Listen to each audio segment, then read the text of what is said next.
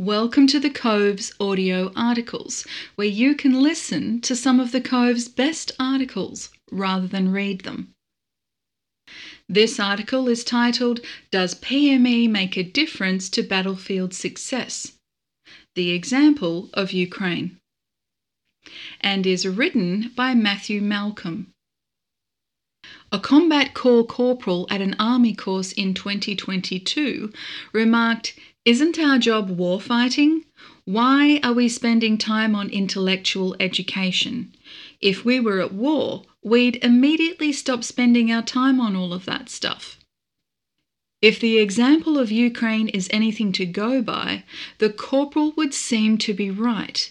When faced with war in early 2022, previously planned professional military education or PME initiatives dropped away and preference was given to training on newly acquired weapons systems. Intellectual education in a military context is about developing cognitive superiority over potential adversaries, including skills in decision making, problem solving, creative thinking, cultural insight, adaptability, and similar abilities. This is a big part of PME, and peacetime does indeed offer the best opportunity for this sort of development. It is for this reason that, prior to the war, Ukraine's PME program emphasized the formation of both critical thinking and functional abilities. Recognizing the deficiencies of a Soviet influenced heritage that emphasized checklists and rigid hierarchy over the development of the mind, Ukraine sought to learn from NATO partners such as Canada.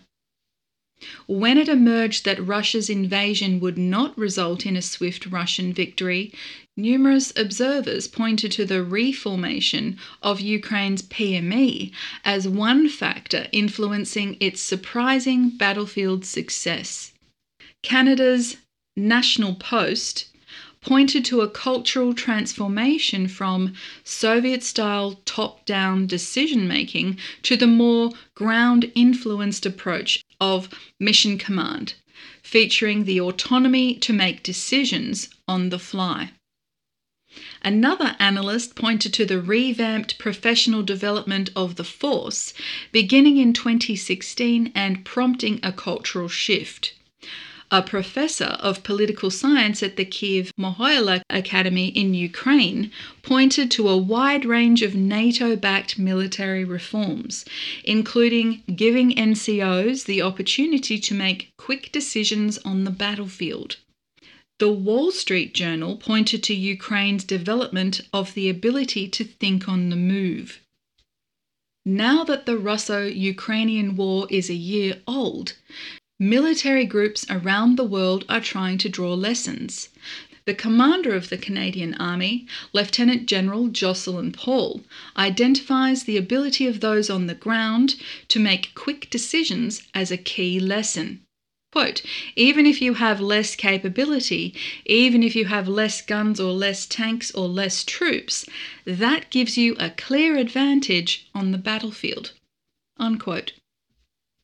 Meanwhile, in Ukraine itself, the government has recently announced a resolution to bring its PME into greater alignment with NATO standards, resulting in a more qualitative educational system, despite or perhaps because Ukraine is in the midst of a war, it has recognized the need to prepare for the future by prioritizing continuous educational and professional development of military specialists throughout their military career. Thanks for listening to this audio article, and don't forget to download the Cove app. It's PME in your pocket anytime anywhere.